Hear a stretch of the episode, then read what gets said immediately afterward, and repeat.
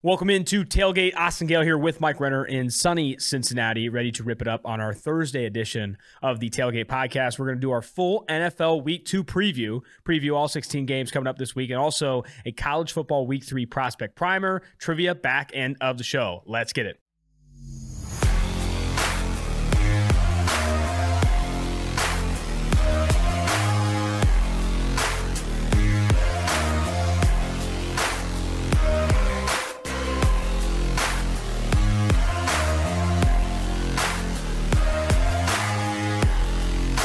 Mike, we let the people down. We did not cover the Jacksonville Jaguars going going against the, the Houston Texans in Week One. We missed it in our Week One review. It was the first time we did a full Week One review on this podcast. Mm-hmm. So you got to give got to get your lumps here. But can we give the people what they want and actually review this Jags Texans game? Yes, let us please start with Trevor Lawrence. Trevor Lawrence, I said this I think on another podcast or radio hit, whatever it was. Those three interceptions were ugly some spotty accuracy. He had the highest percentage of uncatchable inaccurate passes of any quarterback in week one. But what you did see was the high end. You saw these flashy throws, these darts on his tape that you saw at Clemson. And the reason why he's still number one overall pick, best quarterback drafted in this class, but some some spottiness that maybe people didn't expect to start. Yeah, I mean, he had an all-time bad interception. It was it was as if the linebacker he threw to, gosh, I can't remember exactly who it was uh, as if he thought he was an offensive player. Like he's looking to his right, looking to his right, comes back to Laviska Shenault, who's running kind of a seam post uh, against zone coverage. And I don't know if he thought it was supposed to be a dig or what, but he throws a line drive into a linebacker's chest where Laviska Shenault's 10 yards further downfield than where the ball was caught. Like it was just pretty abysmal. That was kind of, I don't want to say a microcosm of his game, but it was just things he did that he never did at Clemson that are just an adjustment. Mm-hmm. The comfort level not what we saw. And it's going to get better.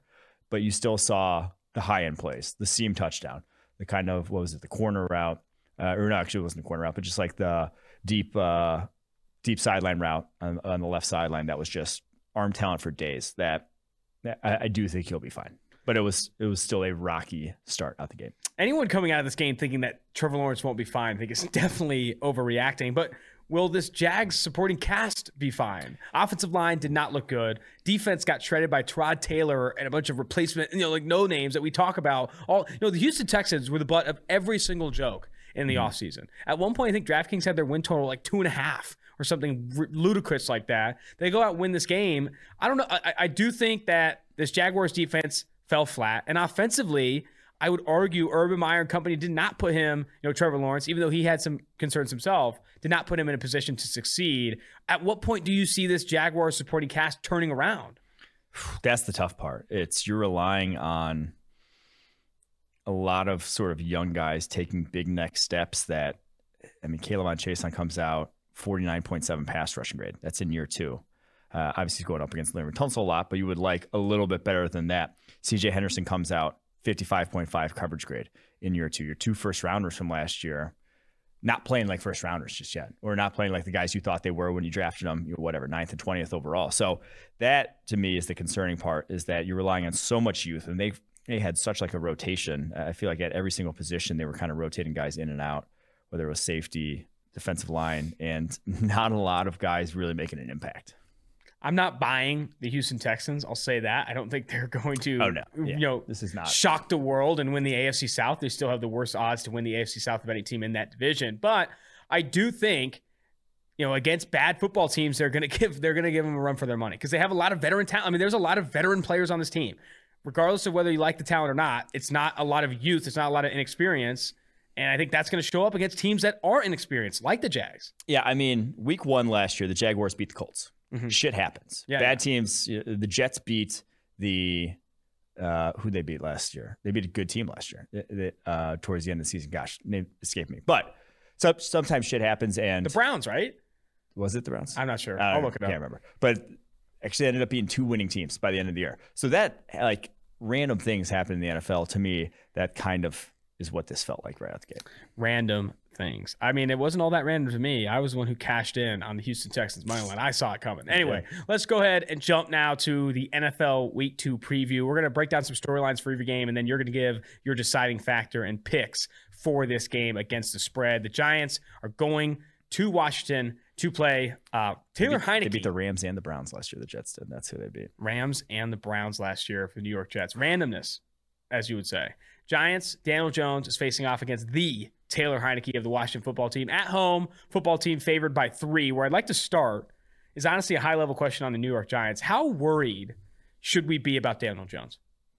I mean, you should have been worried the day they drafted him. Uh, honestly, not not to like, not to really hammer home this point, but when you're out on a limb as an evaluator, number six overall, when, when every independent media, whatever, is saying this guy's not a sixth overall pick. Like some people were saying, maybe back into the first round, that's where they take him. But when you're on a limb saying sixth overall pick, you should be a little wary uh, when you are disagree with the consensus.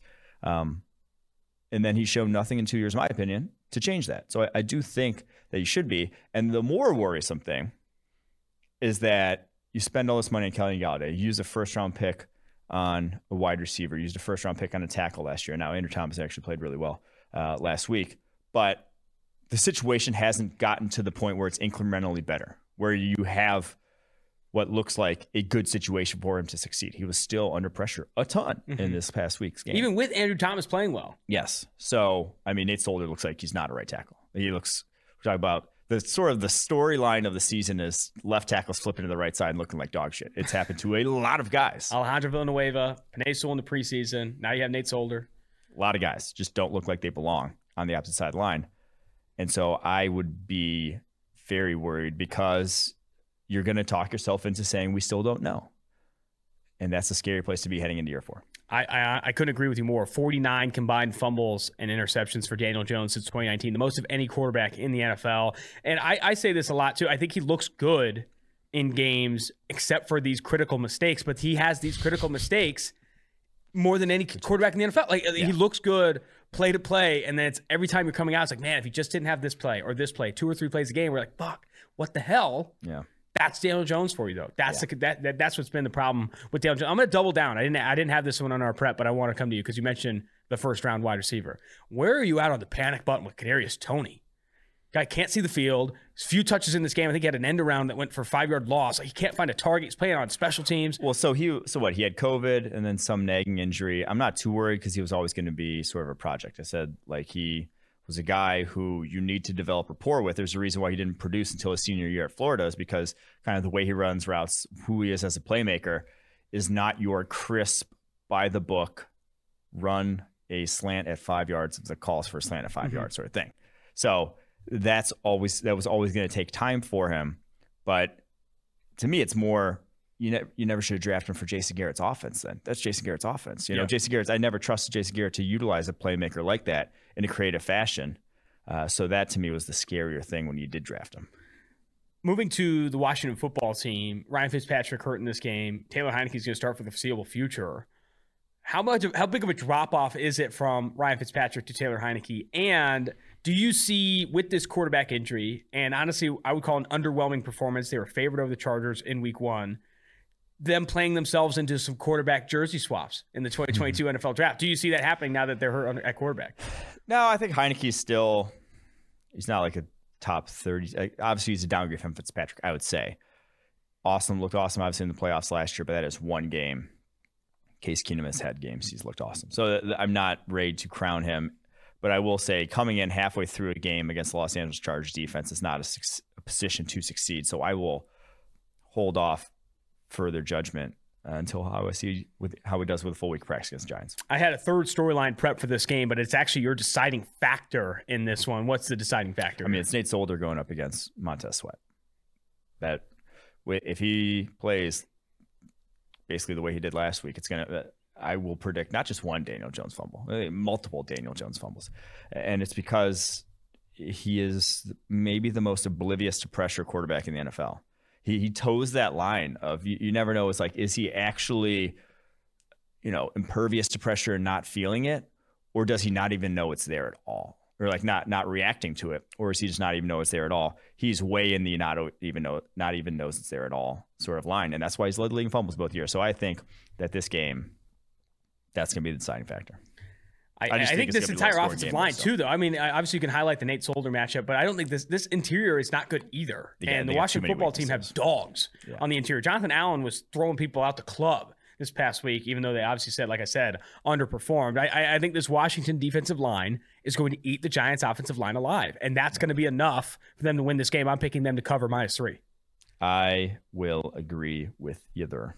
Thursday night football. We'll see how it goes. We will see how it goes. On to the Las Vegas Raiders going to Pittsburgh and getting five and a half points against the Steelers. I'm going to say my pick now. We'll get to the analysis. I'm taking our Raiders here. Raiders plus five and a half. And I, where it starts is this pass rush. The Las Vegas Raiders pass rush, is it legit? Or are the Baltimore Ravens off the tackles giving them false confidence? Because they looked otherworldly. Maxx Crosby, Yannick Ngakoue, and even Carl Nassib were getting after the Ravens offensive Yeah. tackles. Can this pass rush actually hold up against what is another bad offensive line? Like this, this Steelers offensive line is terrible. Yeah. Are they going to hold up? And I think this could be help them cover the number five and a half. Well, so no Yannick Ngakoue in this one. True, He's he's hurt, expected to miss with, no, with a hamstring. So that at least alleviates, you know, the Dan Moore on the left tackle side. Now you do have Chukwuma Okorafor going up against Maxx It goes by Chooks. Okay, Chooks. Chooks Okorafor going up against Maxx Crosby on the right side. That's, you know, advantage Crosby. Las Vegas. But at the same time, you have Alex Leatherwood going up against TJ Watt. Advantage Wow. Watt. And in a bigger way, in my opinion. I, still have Pittsburgh winning this. Five and a half is a lot. Mhm. But I do just think if we're talking overmatched matchups, I, I, I think the Raiders offense line will be more overmatched than the Steelers offense line. But I, I think it's going to be low scoring because there's just not going to be there's not going to be time for either of these offenses to operate.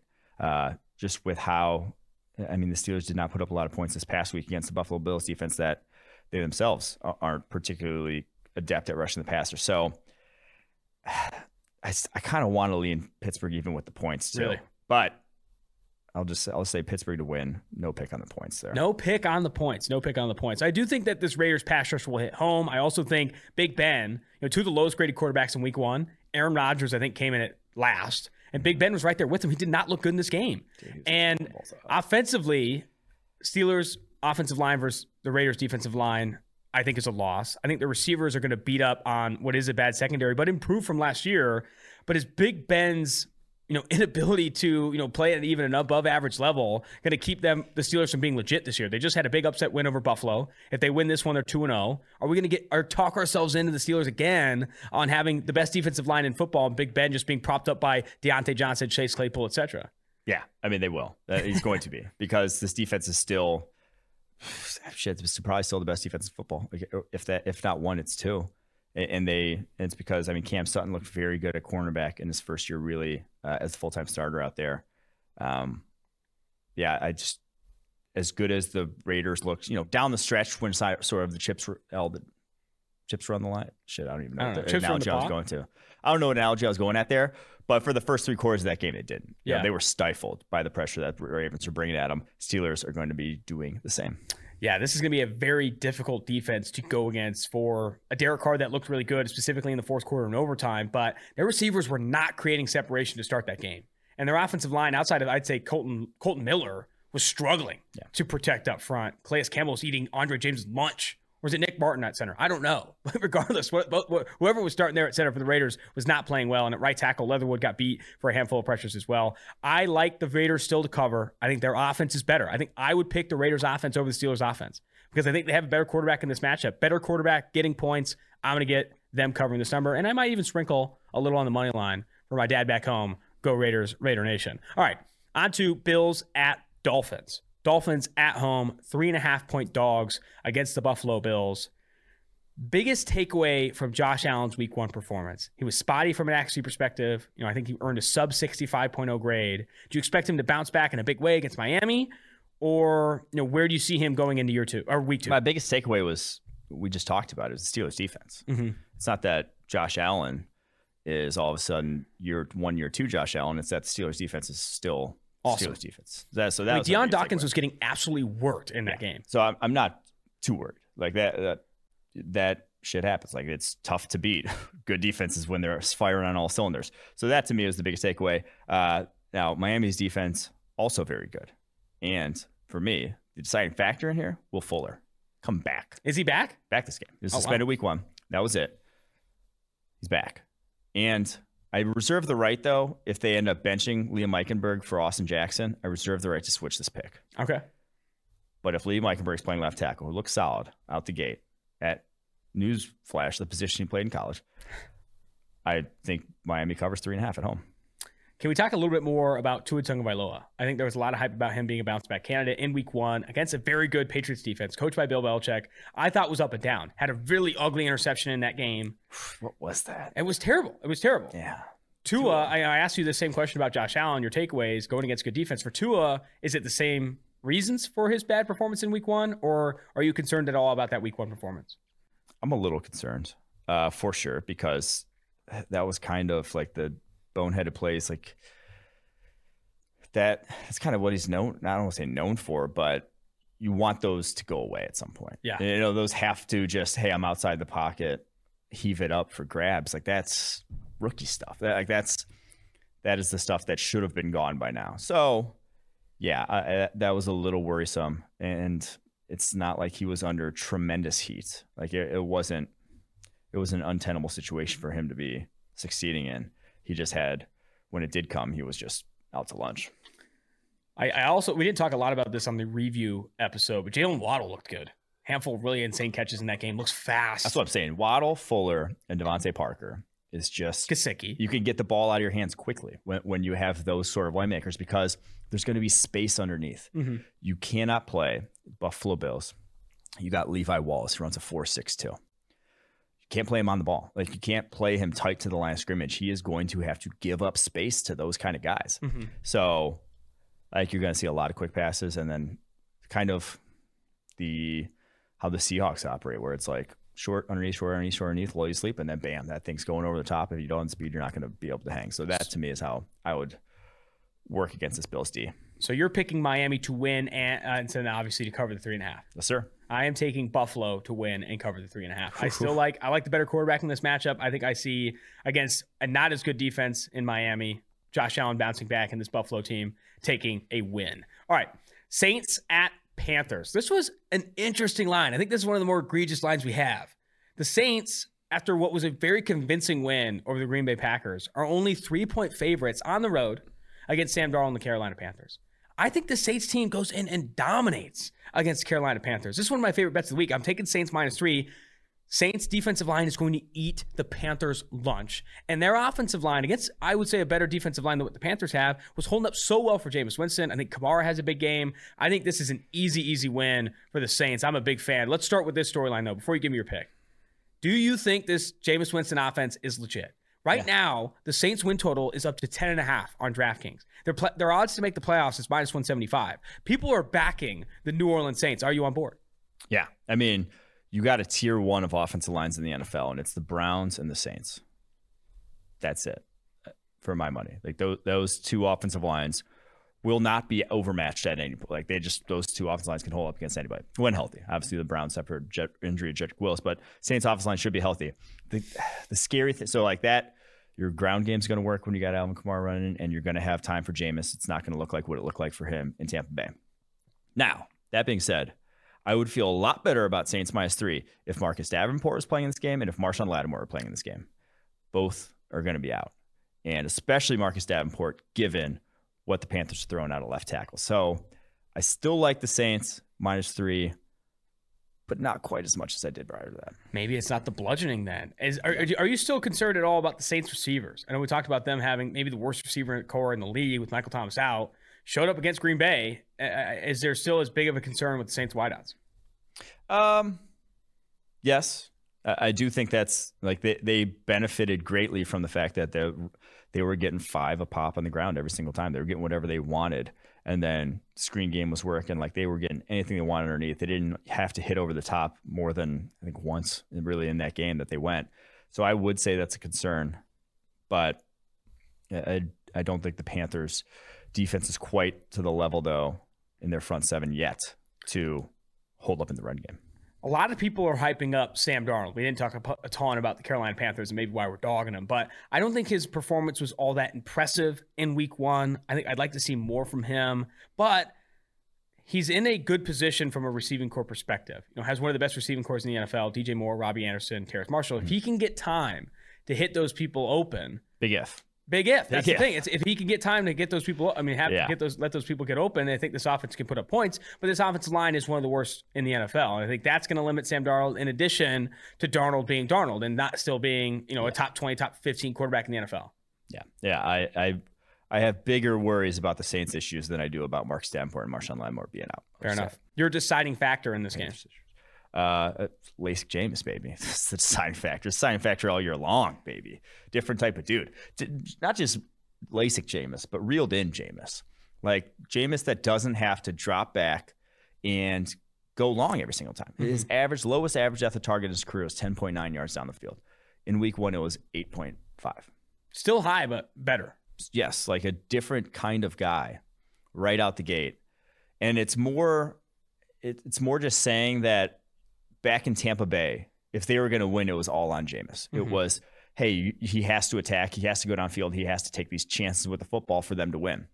Now it's like, hey, you can like play within, you can hit these screens, you can hand it off to the running back, you can do all this stuff, and then you'll only have to hit those, you know, deep posts, those, you know, the deep corners, whatever, three or four times a game, and we win Mm-hmm. you don't it's not going to be all on you and so i think you're going to see a much more reserved you're not going to see him taking the bad chances that he consistently did with tampa bay because it's not going to be completely on him and that arm to push down the field We're talking about all these bets. Might as well bring it up now. Week one may be over, but this season's just getting started at DraftKings Sportsbook, an official sports betting partner of the NFL. To kick off week two, DraftKings is giving new customers $200 in free bets instantly when they bet $1 on any football game. Listen up because you don't want to miss this.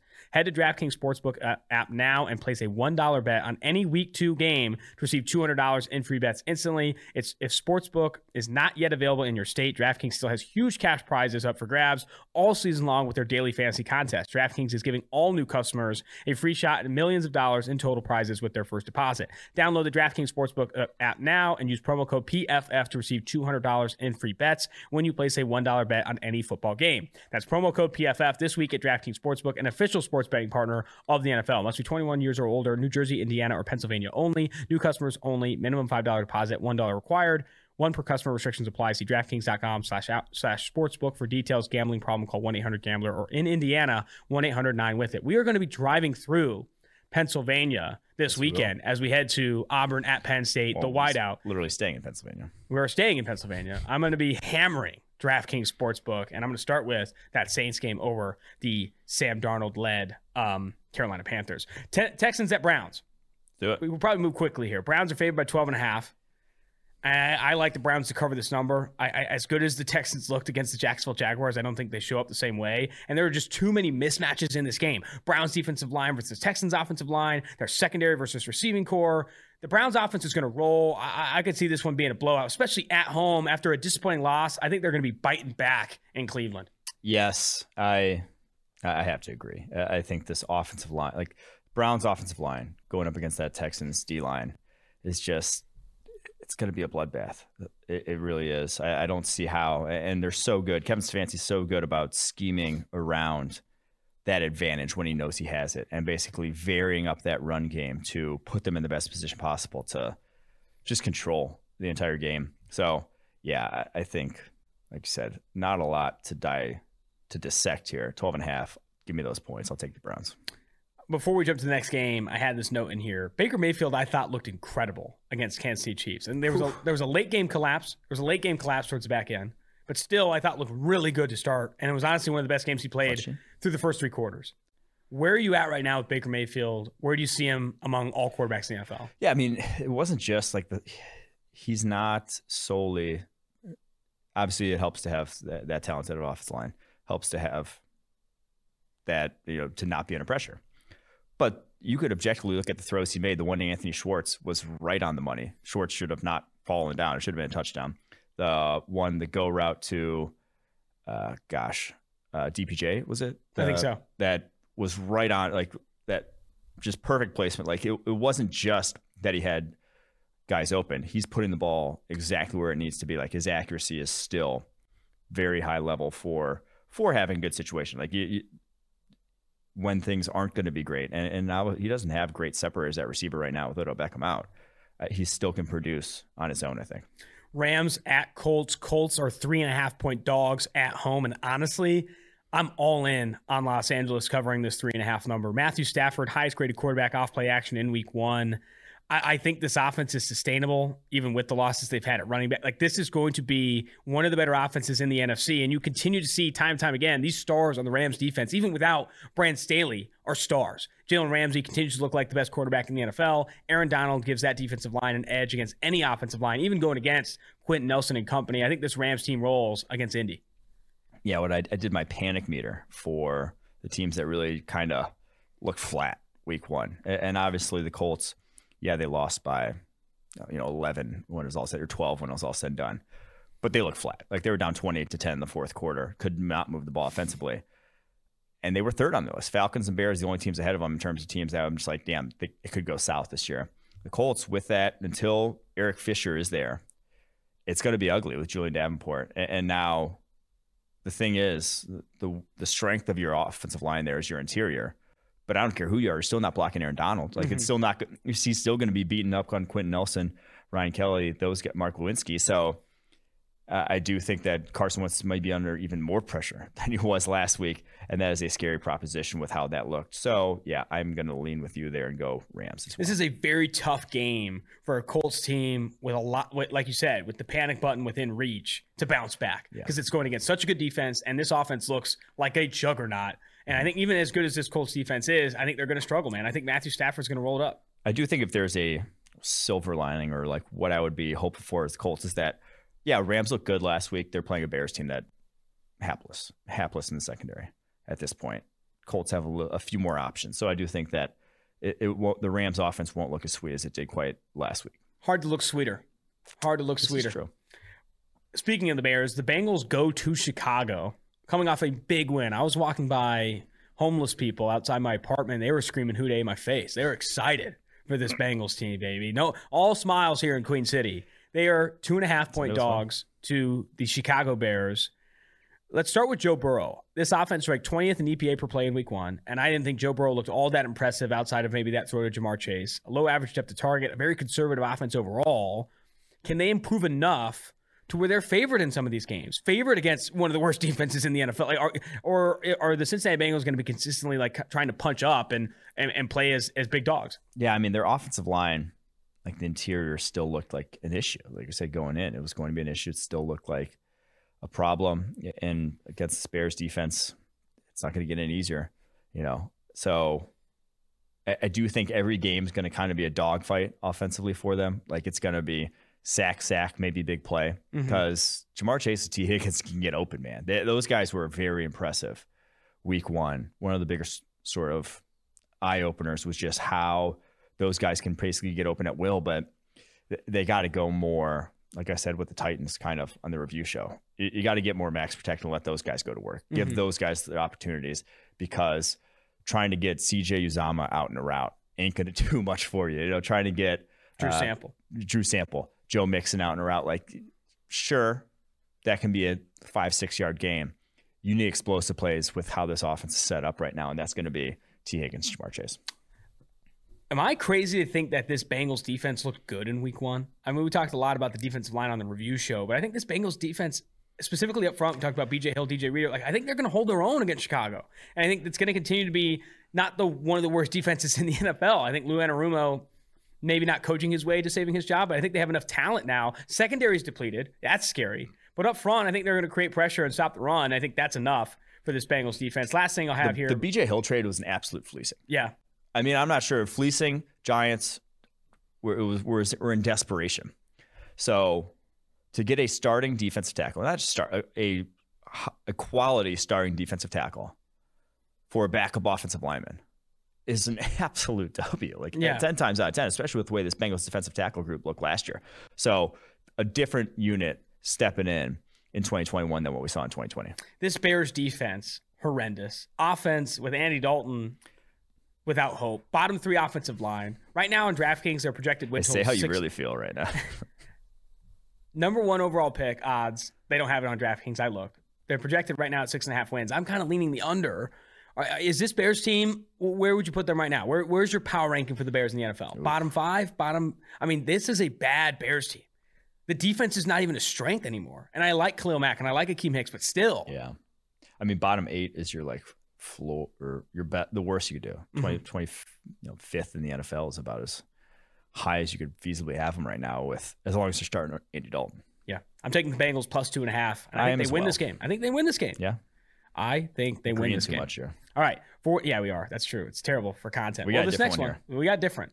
49ers at Eagles. 49ers three and a half point dogs on the road at Philly. I praised the Eagles after beating up, beating to a pulp this Falcons team, specifically in the trenches. That's where they looked most spectacular, like their defensive line and offensive line outright dominated mm-hmm. against Atlanta. And I think, do you see that same level of dominance in the trenches against San Francisco? No, I mean, they're not going to dominate, but that's what for that's the 49ers game too. Like it is going to be an equal footing there on both sides of the line. Like they're not going to there's can't really give like that's how the 49ers win football games is they run the ball at will against you and they are going to get pressure anytime it's a passing situation.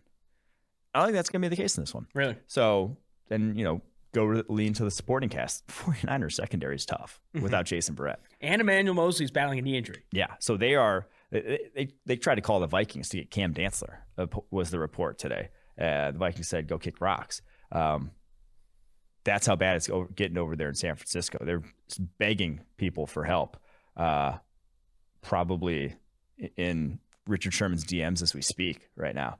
But I, I, with that in mind, like I, I, like the Eagles in this one. I, think they're evenly matched.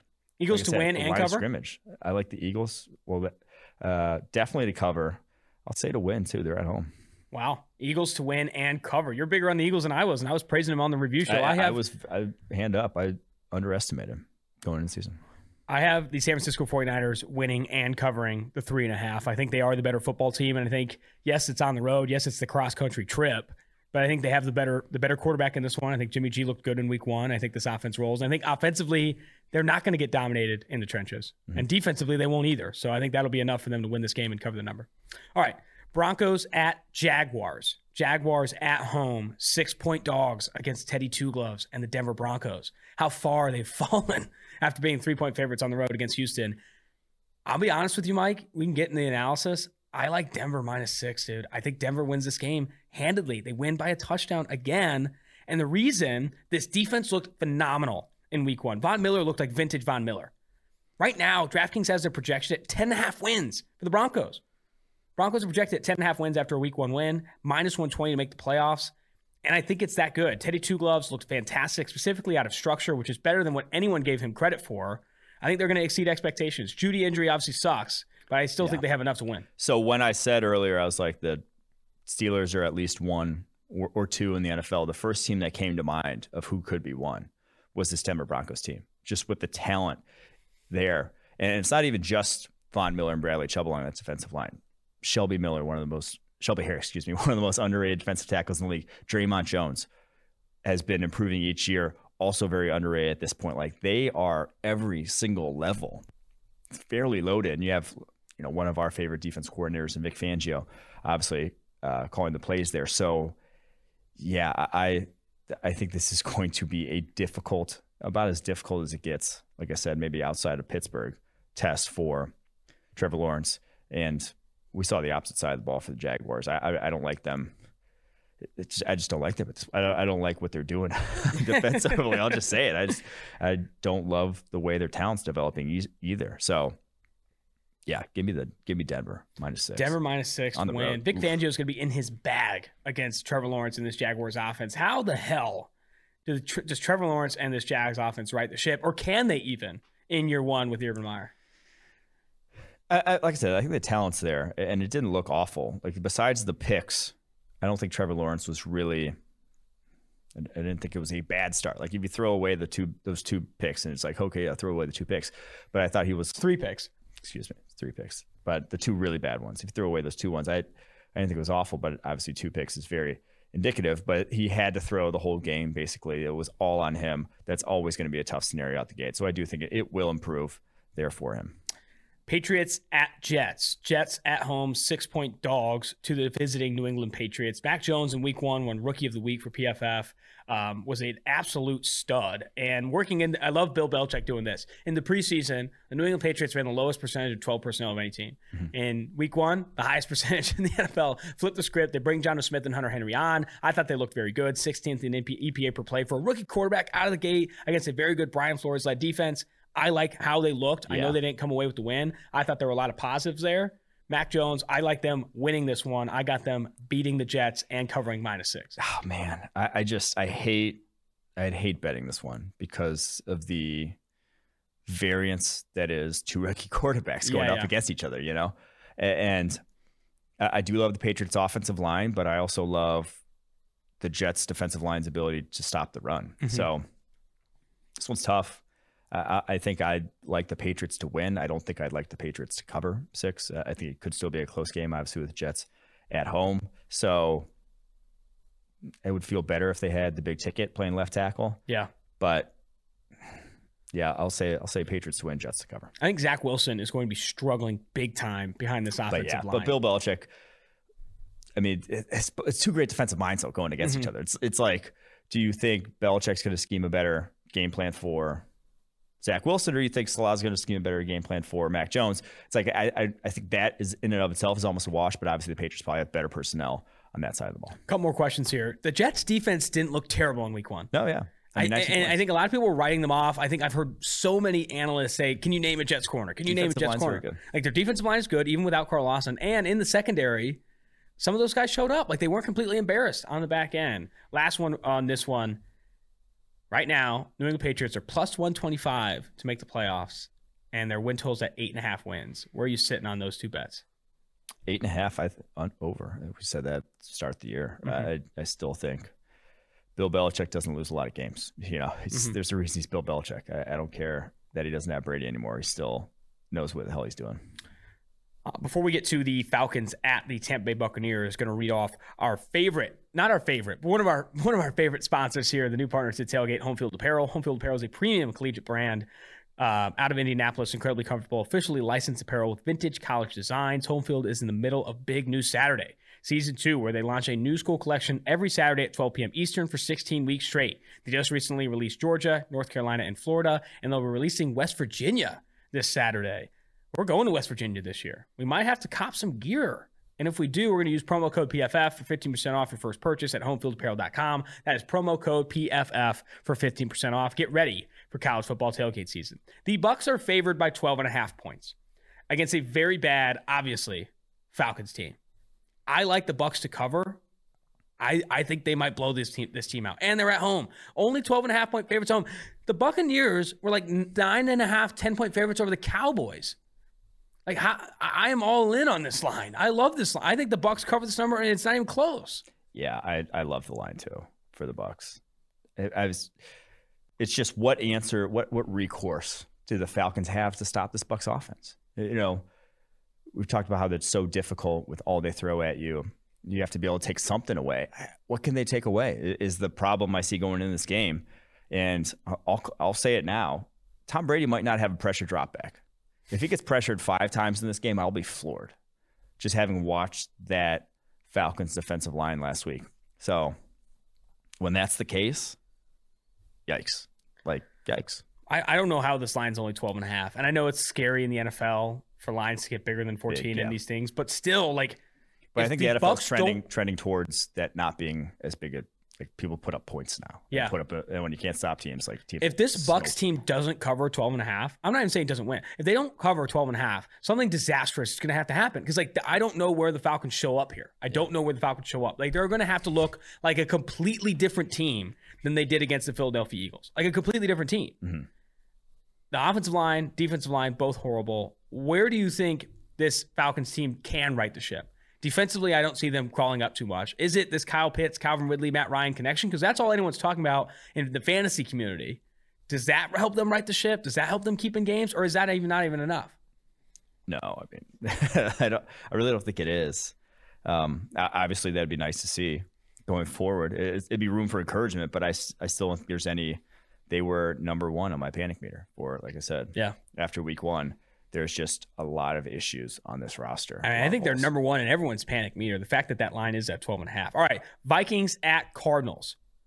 Uh, this is one game that I, I, I think I said this for the Denver Broncos Giants game last week. I don't think I want to bet this game. I think Cardinals are favored by four at home. If I had to bet it, I take the Cardinals minus four with how good they looked, specifically how good Kyler Murray and DeAndre Hopkins looked, and how bad the Vikings looked. But again, you rightfully so hyped up the Minnesota Vikings as this, you know, high performing team, a team that should go over their win total, should make the playoffs. Should we go that far off our priors before we go into this game? That's why I'm picking the Vikings in this one. Mm-hmm. And it's it's because I think it swung before the season. This line where it would a pick 'em, you would I would have guessed something like a pick, and for one week to swing it that far when it's not like a big injury occurred. It's not like there's a player that's really uh, you know, out that would be impactful. I think they are kind of the teams we thought. It just one team played really well week one, one team kind of played like ass. And so I'll still lean Minnesota here. I thought they were the better team going into the year. I do worry that Christian Darrisaw may not play this year with that core muscle, whatever that's been nagging him since a nagging injury since January of this year, and that the offensive line didn't look a lick improved from last year. That's still worrisome. But I'll just say P- Patrick Peterson revenge game. That's why I like Minnesota in this one. He was pissed. He was pissed at the Cardinals for how things ended there in mm-hmm. Arizona. Mm-hmm. I think he plays. You like them to cover, not to win. I like both. Wow. There you go. One thing there, one last thing I had for you. Cardinals defense this past week against Todd Downing's Tennessee Titans. First in EPA per play. Was the most impressive, most efficient defense of any team in week one. Is that a fact or fiction? Can you expect this you know this this Cardinals team to continue to have you know a top of the line defense, or against better offenses, this thing's going to fall? Yeah, they can get after quarterbacks. That helps a lot. Mm-hmm. That mitigates a lot of issues on the back end. The confidence to to jump on a double move when you know you'll have time, or you when you know that if it is a double move, your pass rush is going to get home is invaluable for a cornerback. Yeah. That being said, I, I still think there are issues in this secondary. It's still not as good as they, you know, survived against Tennessee, and that you're facing a damn good group of wide receivers here this week, too. Titans at Seahawks. Speaking of Todd Downing. Oh no, go in. Seahawks are five and a half point favorite. I'm not going to go in. I already said what I had to say. Todd Downing called a terrible game. He called a terrible game in Week One. AJ Brown and Julio Jones didn't have a target until deep into the second quarter, and they ran the lowest rate of play action of any team in the NFL. That is a terrible game. Mm-hmm. I don't care about game script at all. That is a bad game. For this one, they're traveling to Seattle. Seattle's five and a half point favorites. And Seattle's offensive coordinator is calling quite the opposite. Ton of play action, getting shots open to Tyler Lockett down the field. Chris Carson playing really well. The Seattle defensive line you talked about was one of the more impressive performances in week one. I like Seattle to win and cover the number. I have no faith in Tennessee right now.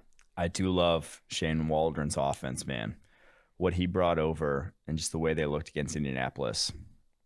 It, it was it was kind of it was it was moneyball offense. It was dink and dunk, dink and dunk, hit, pop you over the top. It, it, was take take what's there, take what's there, home runs. It was like it was like the NBA version of layups and three pointers. Um, and that's the personnel that they have there is to do that is going to succeed with that, and that's where Russell Wilson succeeds. So man, I do love it, but I do think it is a tad bit of an overreaction line, just a touch. Mm-hmm. That being said, I still like Seattle to win. Cover five and a half. Yeah, I'll pick them to cover that too. I don't think any team in PFF's power rankings fell further after week one than Tennessee. Tennessee took a massive spill after week one and after what we saw. And a lot of me wants to continue to fade this Titans team. I if they cover this number, it would impress me. Like I said, I'm taking Seattle minus five and a half. I think Seattle wins this game. But starting out 0 2, you, you see those stats all the time about these 0 2 starts and how difficult it is to get in the playoffs after that skid. It's a 17 game season now. The math changes, but man, this Titans team faces you know, a tough schedule for the rest of the year I, I, outside of their division. I'm interested to see. I'm out, I'm interested to see. I still think they're the favorite. They are the market favorite to win the division, and I would still pick them to win the division. But people talking about Super Bowl there with you know, Julio Jones wearing the number two and stuff, I don't know. I think Todd Downing might be holding the cape back. All right, mm. Cowboys at Chargers. This I think is going to be one of the best games of the weekend. This game is going to be freaking phenomenal. Chargers are favored by three in LA at SoFi, How SoFi. Justin Herbert looking like the real deal. Chris Collinsworth was talking to me recently about how good he looked. He's in the office today. Like, I, I really do. I, I said this on the review show. If I came out of week one with any, you know, any like legitimate confidence, no overreaction, I think this Los Angeles Chargers team is legit. Yeah. I think Brandon Staley is legit. He's plus 1,000 to win coach of the year. I think Derwin James is back when healthy, plus 1,600 to win defense player of the year. I am all in on this Chargers team. I'll say it right now. I'm all in. Yeah, uh, the biggest I think deciding factor here is does Randy Gregory play and does Demarcus Lawrence play? Demarcus Lawrence isn't playing. He's not. for I don't sure. think, I, not for sure, but uh, from all I've seen so far, don't quote me. I, I don't know for sure, but from what all I've seen so far, it does not look fucking good. foot injury Wednesday at practice. Yeah. Randy Gregory on the COVID list. Both those guys don't play. They don't touch Justin Herbert. It is they're they're having a repeat of last week where it's like, hey, we got to we better score every goddamn time we touch the ball or else we're in trouble. And they lucked out by forcing a few you know key turnovers, a few you know lucky turnovers even you might say, but that's what's going to take for them to win in my opinion this game. So I like the Chargers. Looking at Michael Gehlken, Dallas Cowboys reporter, he's saying there is real concern about Cowboys defensive end Demarcus Lawrence availability for the Chargers on Sunday. Suffered a foot injury on Wednesday. I, I do think there's going to be some concern. I do think there's going to be some concern. Yeah. All right.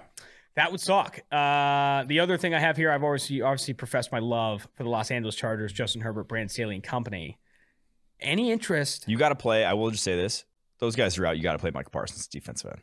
Yes. It's your only chance. I like that. That's your only chance to get pressure on the quarterback. And then you could put your Jabril Cox on the field. I mean, you have linebacker depth. That's don't- the thing. You got linebacker for days. You honestly might even just start Mike Parsons. Like if you didn't want him to be obviously a linebacker of the future, that's where you draft him. But dude, I mean, put Tristan Wirfs in a spin. spin Rashawn cycle. Slater versus Micah Parsons would be, Could be awesome. absolutely incredible. Can we see just a little bit? Just a little bit? that- You- who are you taking in this game? Did. I miss your pick? on third downs, they literally have to have him coming at the passer. Dude, that's your best pass rusher. Uh, I'm taking the Chargers though. If that really is the case, no Herbert. Excuse me, no Unfortunate for the Dallas Cowboys, as much as I hyped them up after week one, going down 0 2 is going to be a struggle. They are in a bad division. I, I said this before the show, and I told you this. The best bet in the NFL right now, even with this loss, and maybe you wait for them to lose the Chargers and then bet it, they're plus 135 to win the division.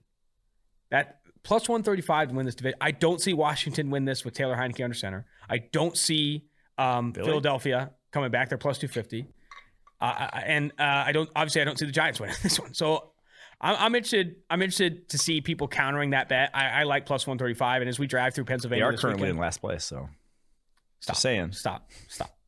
they are. All right. Before we get to Chiefs at Ravens, Western Southern, proud sponsor of the Tailgate Podcast. In these uncertain times, life is full of questions. Like when should I start thinking about life insurance? But however difficult these questions may be, Western Southern can help you answer them. Backed by over 130 years of experience, together we can look ahead to leave the unknown behind. Western Southern Financial Group, life insurance, retirement, and investments. On to last few games here. Chiefs at Ravens, Sunday night football. Chris gonna be calling the game. Ravens are three and a half point dogs at home. And honestly, I am a huge fan of KC in this game. I like KC minus three and a half. I'm not, I don't even think this is an overreaction to what we had. I, I, I think this Chiefs team is going to beat up on teams that, um, you know, more often than not. And I think Ravens are uh, in line next. Yeah, it's Ravens tackles. That's terrifying. And it was it was to the point where uh Alejandro Villanueva at right tackle. It, it doesn't matter who goes against him, you know. Like he's going to lose. Like it, it doesn't matter if it is and now whoever it is for the Chiefs, he's going to be losing just because he is not comfortable on the right side. So that to me is the scary thing. And then Ronnie Stanley did not look like Ronnie Stanley, did not look back healthy uh, after what he tore his ACL last year. I believe that that to me is like the, the, it's difficult to run a consistent offense when your tackles are that bad. Tackles are pass protection. Yeah. So when you have to score 70 ish percent of your drives to beat the Chiefs and you have those tackles, I, I just I don't see it, man. I don't see it. Chris Go- Jones lining up at edge too. He's going to be eating Oh, yeah. against Stanley and Alejandro Villanueva. One more question here. You like the Chiefs minus three and a half. Panic button on the Ravens. Could start out the season 0 and 2. Browns look like a juggernaut. Hmm. Where are you where are you at with the Ravens right now? yeah, it's it's worth it's worth hovering over it. That was a game where you really had to come out with it, but I, and, and because your division is going to be not there's not going to be an easy. There's no layup in there. You can go. It could go. You know, two and four in your division. That wouldn't even be a surprise. So definitely hovering. Last game, Monday Night Football should be a barn burner. Detroit Lions at the Green Bay Packers. Packers favored by 11 and a half. I, will we say finally get to see the Packers play a game of football. Oh yeah, i can't wait. I can't wait. I'll, I'll, say this: this is a big bounce back week. After they took the week one Packers. off, after they took week one off, they took know, a bye week, week one. Bye week, you get to rest up. You know, not try too hard, not worry about the fourth quarter. That was great. So now you should be fresh. You get a full week to prepare for the Lions. 11 and a half point line. I don't even want to make a pick here. I, I can't do this. I can't. Fair. This is this is all. This don't make a that, pick then. Don't that make game, a pick. That was one of the most demoralizing games from start to finish that I've seen as a Packer fan in my 31 years of being a Packers fan. 31. Congratulations. I forgot you. you're 31. All right. Uh, I'm taking Green Bay minus 11 a half. I think this is a bounce back game for every single person in a Green Bay Packers uniform, including yourself if you wear the jersey again. The bigger question for me is there's two left tackle questions coming up for these teams. Mm. Taylor Decker coming back from injury. What yeah. do they do about Penei Sewell? And then Elgton. Jenkins, David Bakhtiari coming back from injury. Obviously, that one's a little bit more interesting because David Bakhtiari is awesome. Yeah. Where where would you lean with both those decisions? Because you've talked a big game about Elgton Jenkins. Elgton just play right tackle. He looked good at right tackle too. That mm-hmm. guy has played. So he played left tackle was actually the problem, or was going to should have been the problem mm-hmm. for him because he had played more right tackle than left tackle in college. But I think the fact that he played center and center, your footwork is varied, your hand usage is varied with how you're sliding and whatnot compared to tackle, to where that dude could basically play anywhere on the offensive line to be good. So I think it's pretty easy. David Bakhtiari slides, slots in at left tackle. Elgton Jenkins kicks over to the right side. Those are your tackles of what the future. slam dunk Sign pick Elgton Jenkins.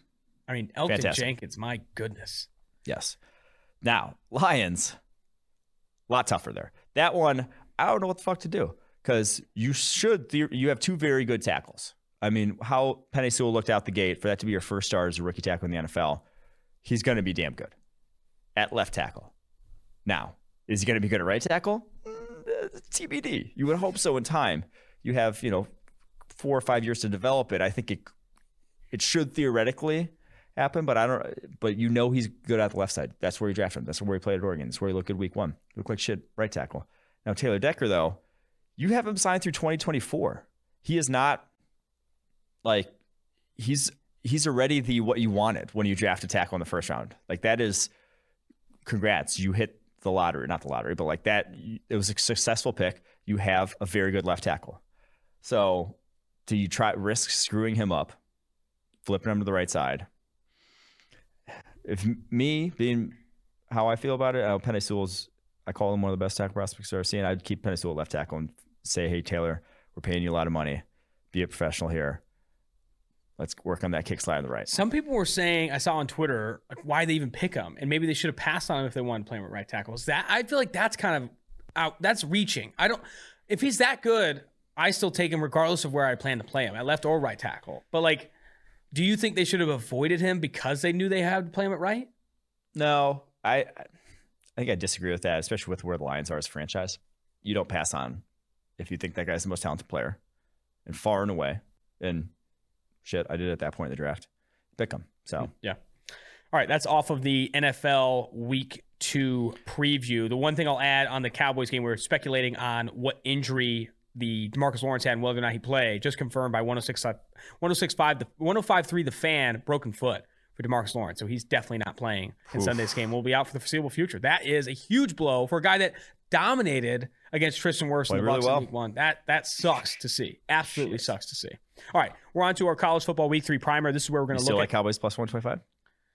Yeah, I still do. Right. Demarcus Lawrence not changing that line, and it's plus one thirty five. They drop Micah Parsons down to defensive end. Yeah, that's what I'm saying. That, that do I don't think that's stupid. I think you should tweet that right now. You got the time. Freaking send it. Send it. I like I like him at linebacker though too. Oh wow, you're a piece of shit. All right, college football week three primer. We're gonna look at some games to watch, some prospects to watch, some matchups to watch, and then our trivia six pack at the back end there. Let's only do three questions though. Three questions and then the personal questions. Trivia's too long, man. No, trivia's fine. All right, fine. All right, all right. Well, then we'll go college football week three primer. Cincinnati at Indiana, 12 p.m. Eastern on Saturday. It's a big game for a Cincinnati team that's trying to make the Really college football massive. playoff. Yeah. They're four point favorites on the road against Michael Penix and the Indiana Hoosiers. The prospects to watch in this one: Myjai Sanders, defensive end for Cincinnati. You also have Ahmad Gardner, or AKA Sauce Gardner, cornerback for Cincinnati. People will also bring up Desmond Ridder, the quarterback for Cincinnati, but also because you won't face too many. Like Indiana, as whatever as bad as they've been, he's not going to face a lot of top defense. And so. for Indiana, the name I highlighted here was Ty Fryfogle, who's going to be going head to head with Ahmad Gardner. I think that's the matchup to watch. that's the matchup to watch for sure. And take those points for Cincinnati. Gosh, they are just a far better team. I don't care that they're on the road. Really? You like them over Indiana? Four points. Yeah. Wow. I like it. That's hot. That's hot. Purdue at Notre Dame. I'm trying to give you a game for every slate and every hour, every part of the college football Saturday. Purdue at Notre Dame. Notre Dame favored by seven and a half. If that was at six and a half, I don't know. No, I'm just kidding. Um, I think they're at, they play at 2:30 on Saturday. Prospects to watch: George Karlaftis, defensive end for Purdue. David Bell also graded really well in week two in college football, the wide receiver for Purdue. And then Notre Dame, you're looking right at Michael Mayer, who Brian Kelly called one of the best tight ends he's ever coached, and Kyle Hamilton, the most versatile player Brian Kelly has ever coached. This is going to be the players to watch for Notre Dame. And also, I think Notre Dame, to prove they're not fraudulent, I want to see a blowout here. Uh, well, you'll have to keep waiting. I, I don't think we see a blowout. Uh, I, I, do- I am worried about this Notre Dame defense. So seven and a half points is a lot to me. But George Karlaftis, Notre Dame, uh, not the offensive line that was walked through the door last year, but still a lot of pro style concepts, a lot of pro pass blocking. You'll get a good handle on what Karlaftis can do. Yeah, I'm excited. I'm, I'm probably most excited to watch Karlaftis in that matchup. Um, we'll be rooting for Jeff Brohm in Purdue, though. I am on it. I'm on it. I Hey. want to see Notre Dame fall. Hey, I want buddy. to see them fall. We're not friends. Alabama at 3:30. I guess I kind of cheated on that slate, but they play Florida. They're 15 point favorites on the road. There's a ton of prospects. Still prospects. Yeah, anytime Alabama plays, they're Yeah. they're they're a team to watch because you know, got John Metchie going against Kaiir Elam. Kaiir Elam, by the way, an otherworldly start to this season. He is playing like a monster. Looks really physical for Florida, the cornerback they have there. Um, CB2 for us. CB2. Some other uh, names to know: Zachary Carter and Brenton Cox going against the man, the myth, the legend, the monster. I'm gonna throw monster in there too. Evan Neal, who Yeah. has been another guy that started off really well. Carter is the one I really want to see against Yale. So Zachary Carter having sort of a breakout kind of year. Um, he's about 290 pounds, 6'4", 290. He's a big boy. Wins with power. So it's a lot of beef meeting up when he'll go up against Evan Neal. I like that. Last one here: Emory Jones versus Alabama D. Are you sure you're not going to see some Anthony Rich? As I was gonna say, for as long as you do see Emory Jones, you'll get to you'll get a good handle on what he's really bringing to the table, which may not be much. Also, I am betting the South Carolina Gamecocks plus 31 and a half against Georgia. And I love Georgia. Georgia's the second best team in the country. Seven o'clock start. I I You like still love Georgia's offense. I don't love Georgia's offense. I think South Carolina comes in. You know, they have one. They have a lot of talent on the defensive line. Georgia's offensive line is in, and it's not just Kingsley Enagbare. They have a lot of talent along the defensive line. I think this is going to be hopefully because I don't want to watch a blowout at seven. Hopefully, well, we're going to be watching Auburn, Penn State. We're going to Penn State, but still, South Carolina at Georgia. I like them to cover 31 and a half, and I also want to watch Kingsley Enagbare versus Jamaree Salyer for the Georgia Bulldogs. Yeah, and Jordan Strachan Mhm. as well. The Georgia State transfer, I want to say. I'm probably getting that wrong, but the Mhm. transfer, those two ends there for South Carolina are problems. So those will be good matchups. Couple more games here: Coastal Carolina versus Buffalo. Grayson McCall, Low high- key matchup here. Loki. Yeah, go ahead. which I love to see. Grayson McCall, highest graded quarterback in the FBS from a clean pocket so far this year. Also running the football well for Coastal Carolina. Jamey Chadwell to USC. You heard it here first. That'd be sick. That would be sick. He, his offense is It's cool. innovative. It's hashtag fun to watch. You're not wrong. You ain't Dude, lying. we have some great fun to watch. Oh, by we do have the- good. We had a chock full. Oh my goodness! Can't you. wait. Can't wait for next week. All right, Isaiah Likely versus Kadofi Wright for Buffalo. The tight end Isaiah Likely could be a day two tight end athlete. Uh, obviously not much of an inline blocker. Plays a lot, splits out wide a lot for them. But Kadofi Wright, he's playing more. He was their overhang linebacker for the past couple years. Playing more traditional linebacker this year. Fast would be. I'd say he runs about a four six six four two thirty. Probably Yeah. going to run that range. Fan of both those guys, so that is a good matchup to watch. They're two draftable. the game will be at the game of the weekend. yes, sir. White out. I'm wearing white Wide You're out on season. for it. Got the tailgate hat on too. Oh, I see. I do too. Check me. Love it. All right. Auburn versus Penn State. Roger McCreary going against Jahan Dotson. Then you get Derrick Hall, Rasheed Walker. I also think Tank Bigsby. He's not in the 2022 NFL draft. I get that. But I am so excited to see Tank Bigsby against this Penn State. I think Auburn wins this game. I think they're four point dogs on the road in the whiteout. It's going to be a freaking movie. I think it's going to be a movie. I think Steven Spielberg showing up because I'm excited for Auburn to win this game. Yeah, uh, uh, the matchup Dotson versus Creary will be a hashtag fun to watch one. Those guys, Dotson, crafty, kind of undersized route runner. McCreary, little undersized himself for a corner, but that'll be that'll be one that'll be one they'll go back to tape. And the last one, Carson Strong versus Kent State. This is his last one, his last Power Five matchup of the season. The Nevada quarterback. Check him out. Big for his eval. Uh, all the other games are probably going to be playing like 10:45. So this is on. The, you're going to want to turn Yeah. on going against Kansas State. Take a look. Carson Strong, Kansas State. Shall we get to trivia? Let's go. Mike Quinn, you have the questions. I do. Uh, in full transparency, I have not really looked at these yet. So if I flub one, just bear with me. We, we embrace the flub. All right, you guys ready? Yes. Yes. All right. Number one, a couple weeks ago, we learned that Eli Manning was the last QB picked first overall to win a Super Bowl by the year he was drafted. Who was the last QB picked first overall to win a Super Bowl by the year he won the Super Bowl? Do you guys get what I'm saying? I have no fucking clue. I don't know what's going on. By on. the year Do you want to? Do you want to? This I, I didn't write these questions. You want to go to another one? to win the Super Bowl. Just one more time through. Yeah. Okay. Who was the last QB picked first overall to win a Super Bowl by the year he won the Super Bowl? I don't know. Oh, uh, I have no idea. I, I get what you're saying. I get what you're saying. You get what I'm saying? Yeah, yeah. The last number one overall pick to win a Super Bowl, pretty much. Okay. Um, before that, let's think it was. Oof. We'll go back to John Elway.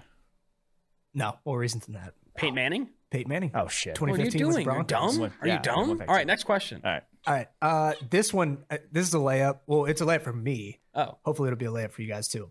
This running back was the last running back to be picked first overall back in 1995. Ki-Jana Carter. Yep. Layup. I don't even know who that Bengals. is. Oh, he's a Bengals guy. What was? Uh, I was one years old in 1995. What was Ki-Jana Carter's nickname? Ooh, I don't know actually. What was it? Torn ACL. Hmm. No, bad. well, I, That's- we we won't we won't say it. But it's, All right. it's not really his nickname. Oh, But, uh, okay. All right. Um, speaking of Penn State, this is number three. Tailgate is headed there Saturday for the whiteout game, which you guys are. Uh, after Ki-Jana was picked first, only three running backs have gone second overall since. One of them was Reggie Bush in 2006. Penn State and Auburn each have one. Who are they? Saquon Barkley, yeah. And then Ronnie Brown. Yep, nailed it. Ronnie Look Brown that. was number two overall. Yes, Ronnie sir. Brown was Went number ahead two Cadillac. overall. That's Uh, insane. 2005. Yeah. That's all I got. I was That's all nine. got. All right. That's it. Your, my question to you, the personal know your co-host question: What sport did I play for San Diego State and lay, lead I a know comeback win over Cal for? Ultimate frisbee. Let's go, dude! I was dominant in Legend. ultimate frisbee. You don't want to see my shit. We were playing a little in I saw State. you throw a frizz. You're trying to teach some girl how to throw a frisbee, and I was like, "This is not It wasn't neither great. the time No, nor it the wasn't place." great. It wasn't But great. you were throwing some seeds. I will say. That's Uh, all I I have. impressed. I only have seeds. All right, what uh, what was my primary role when I was hired at PFF? Data collection. But Which data? specifically, Base? Or no? QB analysis? I was player participation. Uh, player participation. Literally just saying where the players were lined up on the football field. So was I. Electric stuff for six straight months. It was awesome. My first, I was player participation and player participation for special teams. Oh yeah, I did that year too. And I, I made the mistake of being too fast at it, so they'd give me a bunch of games. Dude, special teams player participation is an absolute grind. Shout out to the guys who do that. But you you get you I used to have every long snapper's name memorized, so that was cool. Really? Yeah. Did you break that out on dates or when did you leverage Oh, I got so much, so much play with the ladies. Alrighty, that's gonna do it for this episode of Tailgate. Make sure to check us out if you are at Penn State. We're going to be there. Auburn at Penn State. Reach out, send a DM to Tailgate, or send uh, my DMs are open on Twitter. However you want to reach out to us, please do. We're going to be partying, not partying. We're going to be working all weekend long there at Penn State. Should be an absolute treat. Make sure you rate, also, review. Send in mailbag questions. Yeah. We only had a few this week. We're gonna save them to next week. Hopefully, get more. Hopefully, do a big segment. Yep. Follow PFF underscore tailgate on Twitter. Drop a mailbag question there, or you can leave a question on Apple Podcasts. Rate, review, and subscribe to the podcast. Until next time, Austin Gayle, Mike Renner, producer Max Chadwick, Dave Sofaro, Mike Quinn, tailgate.